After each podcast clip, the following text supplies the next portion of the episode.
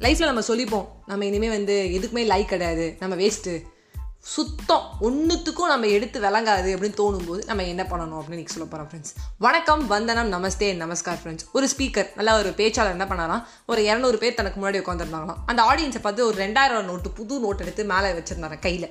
வச்சுட்டு இந்த ரெண்டாயிரம் நோட்டு யாருக்கு வேணும் அப்படின்னு கேட்டோன்னே அந்த இரநூறு பேர் கை தூக்குனாங்களாம். கொஞ்ச நேரம் கழிச்சு என்ன பண்ணாங்க ரெண்டாயிரம் நோட்டை கீழே போட்டாராம். கீழே போட்டு தான் ஷூ காலில் மிதிச்சிட்டு மடி எடுத்து காமிச்சாராம். இந்த ரெண்டாயிரம் நோட்டு யாருக்கு வேணும்னு? அப்பயும் அந்த இரநூறு பேரும் கை தூக்குனாங்களாம். கொஞ்ச நேரம் கழிச்சு ரெண்டாயிரம் நோட்டை லைட்டாக கசக்குனாராம். கசக்கிட்டு அப்புறம் தூக்கி காமிச்சாங்க இப்போ யாருக்கு வேணும் அப்படின்னு? அப்பயும் வந்து எல்லாரும் கை தூக்குனாங்களாம். ஸோ ஃப்ரெண்ட்ஸ் நம்ம லைஃப்பில் நம்ம நினைக்கிறோம்ல நம்ம வேஸ்ட்டு எதுவுமே லைக் இல்லை அப்படின்னு. அப்படிலாம் கிடையாது. அந்த ரெண்டாயிரம் நோட்டு தான் நம்ம. நம்ம சம்டைம்ஸ் வந்து எல்லோரும் கீழே போட்டு மிதிப்பாங்க. கொஞ்ச நேரம் கசக்குவாங்க. கிரிண்டில் பண்ணுவாங்க கிரம்பிள்டு பண்ணுவாங்க. கிரைண்டருக்குள்ளே போட்டு வச்சு ஆட்டி எடுப்பாங்க. மிக்சிக்குள்ளே போட்டு அரைச்சி எடுப்பாங்க.